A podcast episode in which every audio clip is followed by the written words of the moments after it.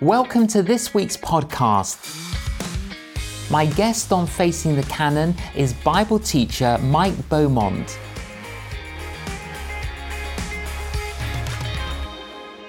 Mike Beaumont, welcome to Facing the Canon. Great to be with you today. Absolutely. I've listened to you so many times uh, on the radio, UCB radio, and I thought, I've got to talk to that man. So I'm delighted that we've got you uh, on the program. And l- let me just tell you, we're going to have Mike Beaumont on for four programs part one, part two, part three, part four, because we're going to talk about the Bible and we're going to dig into the Bible and try and understand it. So, you're a Bible teacher, Mike. How long have you been a Bible teacher? Oh, my goodness, as someone reminded me the other day, longer than they had been alive. Um, I became a Christian when I was 18 years old, in the time between leaving school and going to university and really started teaching Bible pretty much from those early days because I was mentored by someone who loved the Bible. And then I finished my degree and I was a school teacher for a couple of years and then went and did my theology degree.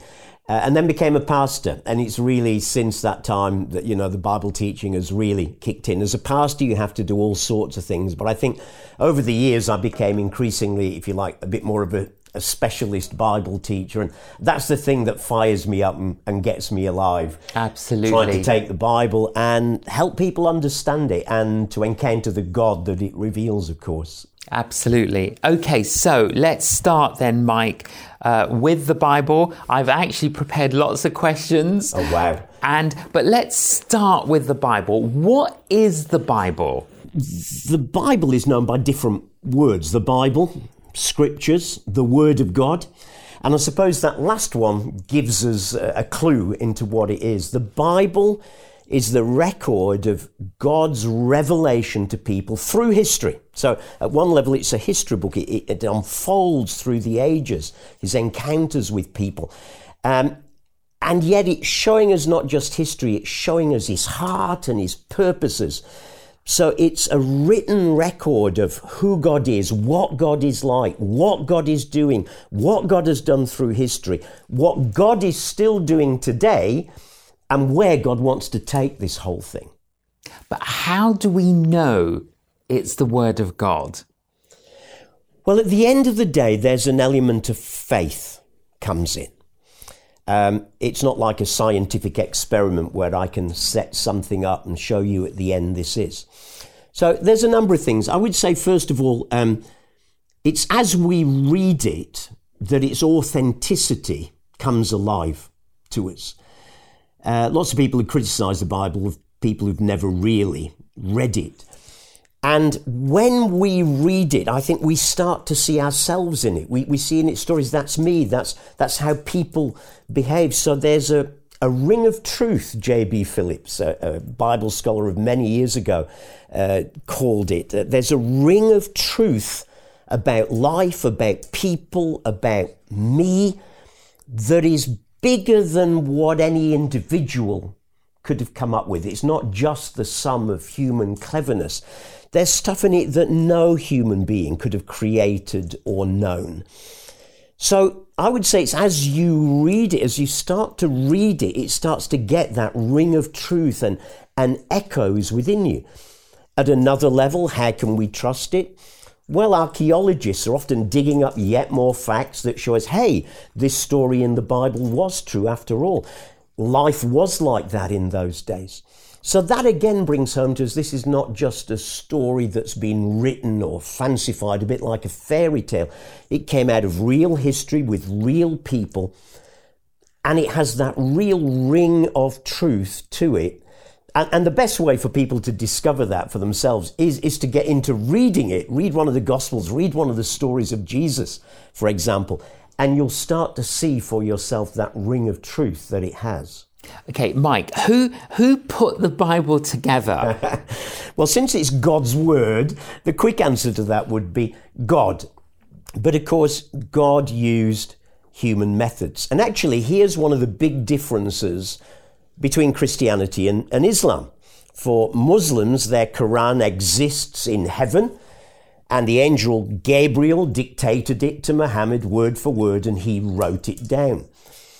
Bible has a, a more complex way of coming together than that. So it is God's word, but spoken through people. Now, sometimes people say, well, hang on, this is a bit circular, isn't it? So the Bible gives birth to the church. The church then says, this is God's word, and you go round and round in circles. Well, how did it come together? I suppose it came together in a couple of ways. If we think of the Old Testament, why was it accepted? Well, for Jews, the Bible falls into three parts law, prophets, and writings. Law given to Moses, so its authority came from the fact that God had given it to Moses. Prophets were those who expounded that law and applied it into life and challenged it, and so it got its authority also from the fact God had given it to Moses. Writings, applications, wise applications for life. When it comes to the New Testament, I've heard people say sometimes, well, you know, the Bible really didn't come together until what, the fourth century when the early church councils agreed this is the Bible. But you know what? That's just not true. Functionally, people were starting to see the New Testament in those early days of the church.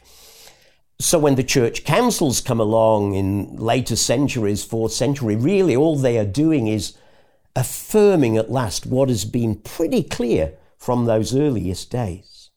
So, is is this the word of God or, or, does it contain the word of God? Yeah, that's a really good question. The trouble is with saying it contains the word of God. That leaves me slightly uncomfortable because if it contains the word of God, suddenly now I am in a position where I can start to say, mm, I don't like that bit. Yeah. So I think I'll cut that bit out. I know, I will say that I oh, will that was for that time, for that generation, for that age, and it opens up this possibility of of uh, you know it's a bit like the pick and mix store, you know, the local sweet store, whether you have a little bit of this, a little bit of that. Well, have one of those, but I really don't like licorice, so I'm not having those. Thank you. So for me, I don't like the language at all of the Bible contains the Word of God. I believe the Bible is the Word of God rather than it contains it. It's interesting, you know, in, um, in Galatians, Paul is having this debate with his friends in the churches in Galatia, and uh, the Judaizers had been in behind him, trying to get the early Christians to adopt the traditions of, of Judaism as well, and Paul stood strongly against that. And to do that, he takes them right back to Abraham and says, Come on, let's go right back to the beginning and remember how it was. It was always by faith with Abraham, wasn't it? And in chapter 3, he talks about how God made a promise to Abraham and his seed. And he goes on to say, now it says there, and his seed, not and his seeds, meaning to many people, but and to his seed, singular, meaning one person who is the Christ. In other words, for Paul, each word was significant. Each word came from God. Did it matter that it said seed rather than seeds? You bet it did, Paul said. This book really is God's word, doesn't just contain it. How do we read the Bible, Mike? It's um, it's a library. There are 66 books in yeah. here. Okay, how do we read it? What's the best way of reading it? Yeah. Well, the best way is not to start at the beginning. And I would certainly say that for a new Christian. Please, please don't start at the beginning because it won't be long before you hit some pretty challenging books like Leviticus and things like that. So for, if you're a new Christian, first of all, start Start with the stories of Jesus. Start with Matthew, Mark, Luke, or John and read the stories of Jesus and get to know him. Maybe then go on to the book of Acts and see what the early church did with that message of Jesus. Get some help from one of your leaders in the church. And these days, there are so many aids out there to be able to help people to get into a regular rhythm of reading. So, choosing the right bit to read at the right time is important.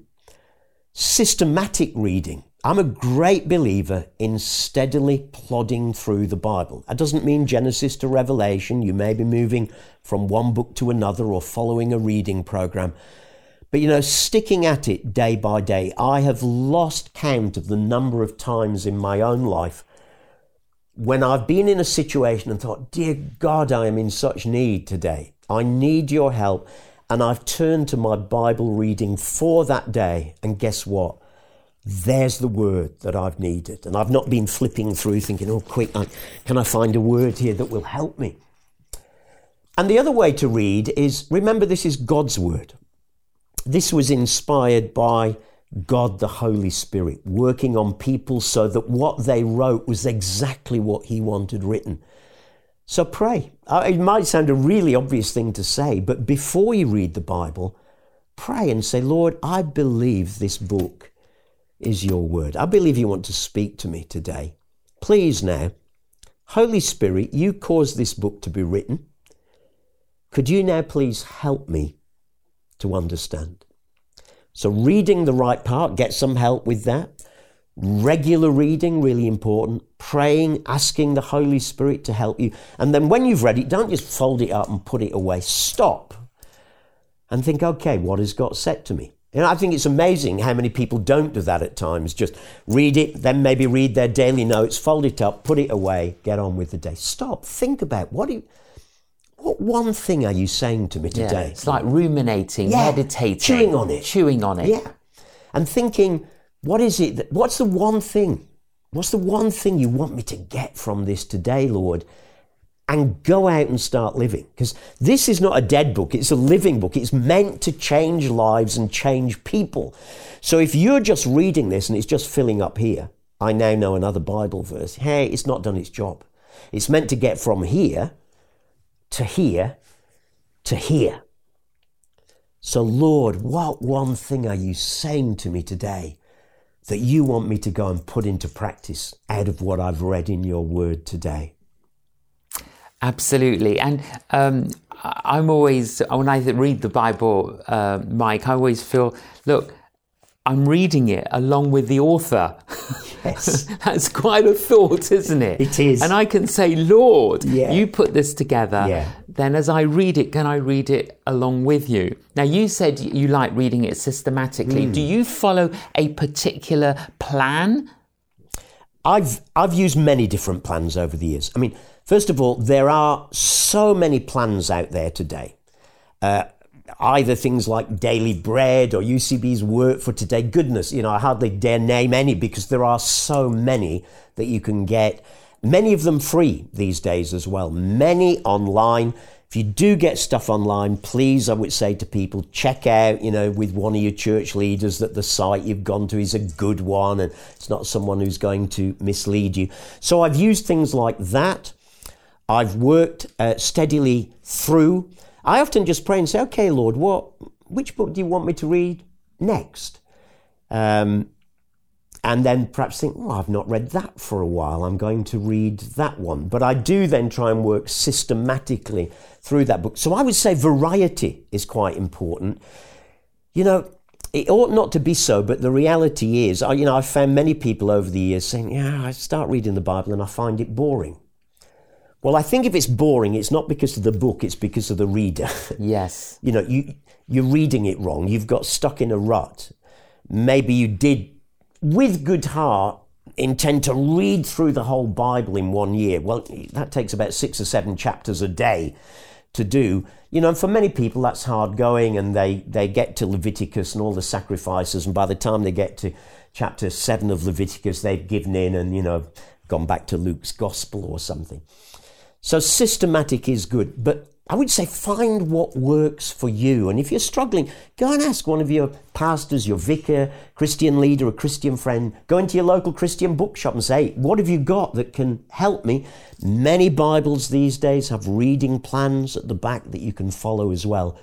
So variety definitely helps, but being systematic also helps. Also helps, absolutely. Uh, years ago, um, I used to try and focus on one book of the Bible a year, and I'd, I'd read it, read it, reread it, reread it, digest Yeah. it, and really know that particular uh, book of the Bible. And uh, I found also helpful Robert Murray M'Cheyne's Bible reading plan. And uh, if you follow this plan, you'll read through the Old Testament once, the book of Psalms twice, the New Testament twice in one year. But you don't necessarily have to do it in one year. Exactly, You yeah. know, and in fact, in um, recent this year, Killy and I have been focusing on the New Testament reading plan here. And um, something like this, I mean, you can get this off the internet, or, or we've produced a little booklet to make it easier for people to access. But as you say, uh, Mike, there are lots of different resources out there. Absolutely. But find one um, that will create commitment Yes. and discipline because I think the danger, and would you agree, Mike, if we don't have some plan, we can just wander. Absolutely. And the trouble is with wandering, it's it's just easy to stop. You know, at, at least if you're reading from a little booklet or you know, you can tick off each day that you've done and you know, will the heaven fall down on your head if you do not read your Bible seven days out of seven? No, as I can testify. But is it good if you can read your Bible regularly as many days as possible each week? Yeah, absolutely. You know, and the only other alternative is is what I call the promise box approach. My my old grandma, who is now with the Lord, uh, was a member of the Salvation Army and used to have the bonnet, and Granddad was in the band and played the trombone. And one of my earliest memories of her was that when we used to visit on a Sunday afternoon after tea, she would get her promise box out, which, for those who don't know, is a little box with uh, little scrolls inside, verses of scripture, and you had a little pair of tongs and tweezers, and you got out your promise for the day and read it. And they were all great promises, but they were all random, all out of context. And some Christians can come to the Bible a bit like that. You know, you flip open your Bible and think, oh, what shall I read today? Do you know what? And doing that way, you, you, you might get a good one, but, you know, you might get, uh, you might get something you don't want, like, you know, Lord, I need a word from you today. Open your Bible. Judas went out and hung himself. Yes. Yeah, okay, no, don't want that one. Try again. What's my next word? Go and do thou likewise. No, I don't want that one Don't want either. that one. Try again. What you are about to do, do quickly. Thank you very much. Old story, isn't it? But Yes, still gets its, it's point true. across. Yeah. Systematic reading is a way that enables God to speak. In fact, can I give you a couple of uh, quick examples? Absolutely. I'll give you a couple of examples where I have had God really speak to me powerfully out of systematically uh, reading. I, I was sharing with you earlier how previous couple of years our own family's been through, you know, some quite some challenges with my youngest daughter having breast cancer twice, my wife having breast cancer, my young grandson being rushed into hospital with appendicitis. Uh, and my daughter being in America, by the way, and that being quite hard to be supportive during all the COVID lockdown. And I called out to God early in that and said, God, I need a word to stand on. And at that time, I happened to be reading through 2 Kings. And I got to 2 Kings chapter 19 that day. I called out to God. And it's where King Hezekiah finds the city of Jerusalem surrounded uh, by the Assyrian king, by Sennacherib, threatening him and saying, Unless you yield to me, I'm going to destroy this city. And Hezekiah spreads the threatening letter out before the Lord and says, Lord, do you see this? I'm in need. And God sends Isaiah the prophet to prophesy, and he prophesies over Sennacherib. And as I was reading through that passage, suddenly one verse leapt out to me where Isaiah prophesies to the Assyrian king I will put a ring in your nose and a bit in your mouth, and I will lead you back by the way that you came.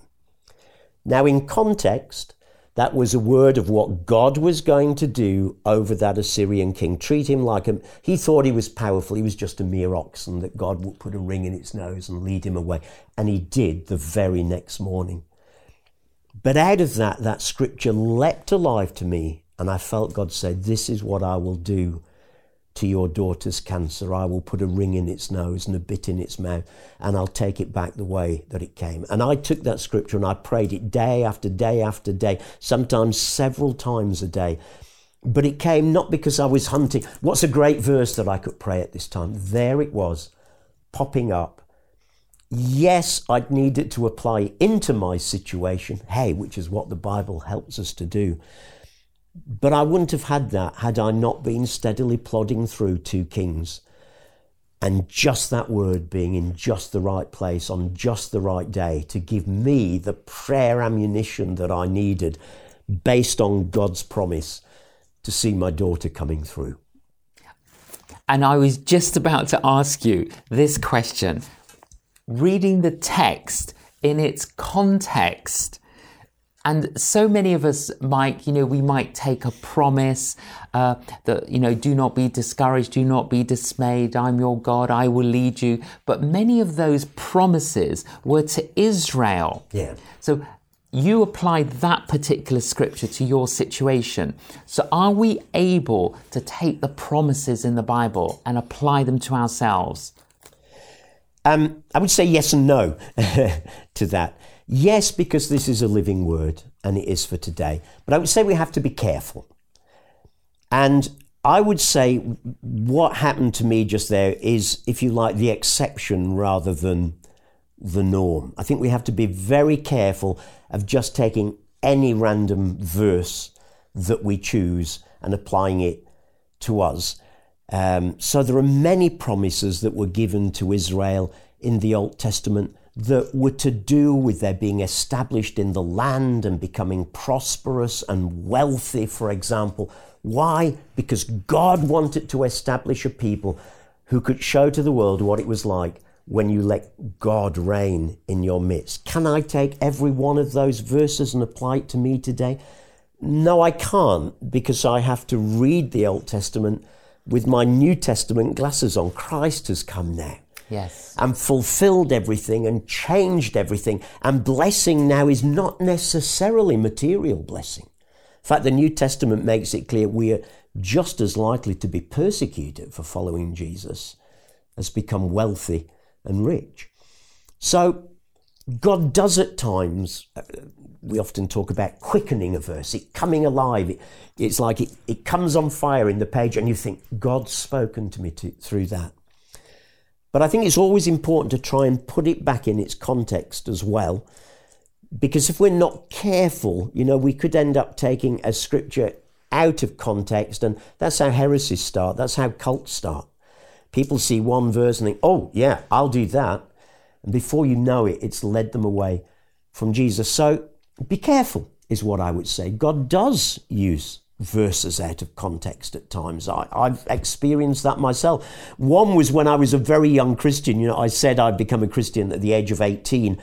And one of the big problems I had when I became a Christian, even at that age, was I used to drink far too much and I used to get drunk on Saturday nights. That was my lifestyle before I came to Christ. And even when I'd come to Christ, alcohol still stayed a problem for some time until God spoke to me one day out of a scripture completely out of context. For some reason, I happen to find myself in Leviticus 10. I really don't recommend, you know, a new Christian starting there.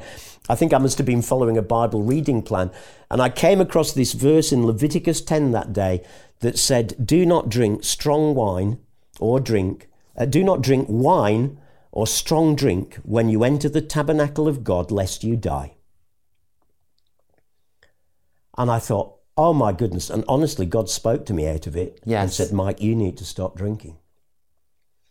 It's completely out of context. It's in the context of two of the sons of Aaron offering unlawful sacrifice to God, them being struck down for it, and then God saying, Listen, let's get the priesthood yes. in order. Here's some rules for how you got to do it. You know, one of them is, I don't want you going in the temple drunk. So there was a context to it that I now understand. But actually, God used it out of context many, many years ago. Because the principle is timeless. Absolutely. And that's probably the point of so many of yeah. these. The principles yeah. are timeless and yes. God's Spirit can take it Absolutely. And, and, convict us yeah. And And that's us. certainly so, isn't it? When we're in the Old Testament, where many of the promises made are part of God's covenant to Israel, but they're not part of God's covenant with me as a Christian. But there are principles there that, that I can take. When God tells his people, hey, when you're harvesting, don't harvest to the edge of your field, leave the edge of your fields for the poor. Well, when I last checked, I didn't have a field and I don't harvest. But I tell you what, there's a powerful principle there. Do not bleed everything dry. Mike. Absolutely. Leave something for the poor. Think about them. Be concerned for them. And that principle applies in any and every generation. Uh, you've worked on this um, Christians. Uh, Christian Basic Bible. Uh, that must have been fun. Tell it. Just tell us about this. Yeah, it, it was a, a, a- frankly a wonderful opportunity to be invited by uh, Tyndale Publishers in the USA to to be involved in this, along with my co-writer Martin Manser. And uh, we'd actually been working on some material for a, for a Bible for Myanmar, actually, where I have interest because I've uh, been there and taught over years. And Martin is married to someone uh, who is Burmese, and so we'd both got this heart and had done this. And out of that, the material we'd done, we thought, you know, I wonder if we could develop this. And we started to play around with ideas and came up with the idea of a Bible that was written especially for new Christians. And we approached uh, Tyndale Publishers about it. They loved the idea. We'd got some samples for them. And so Martin and I worked on this uh, together. And it's an edition of the Bible based on New Living Translation, very easy to read. And then Martin and I produced introductions for each Bible book's notes and little panels uh, all the way through, some on character, some on belief, some on behavior, some on social and historical things at the time, but all of them written in simple language for a new Christian, someone who has no idea what the word justification means yet. So it's written very simply, loads of notes at the back for people to be able to find where do I find something about this in the Bible? Um, so, yeah, so it, it's an edition either for brand new Christians or the other thing is for people who've got maybe a bit stuck in the Bible, who need a bit of a fresh approach to it. Uh, it, it's an edition I could recommend for them as well. And it was a great privilege to be involved in producing that. Well, and I recommend it. Christian Basics Bible. Thank you, Mike. It's been a joy just to talk with you about the Bible. Thank you for joining us on Facing the Canon. It's been great to be with you, and like you, I can talk about the Bible anytime. Absolutely. Wow, didn't that go quickly? And that's why we're doing a four part series with Mike Beaumont. I hope that's inspired you. Please join us again next week for part two. Thank you. You've been listening to the J. John podcast. To find out more about J. John's ministry, visit www.canonjjohn.com and follow him on social media.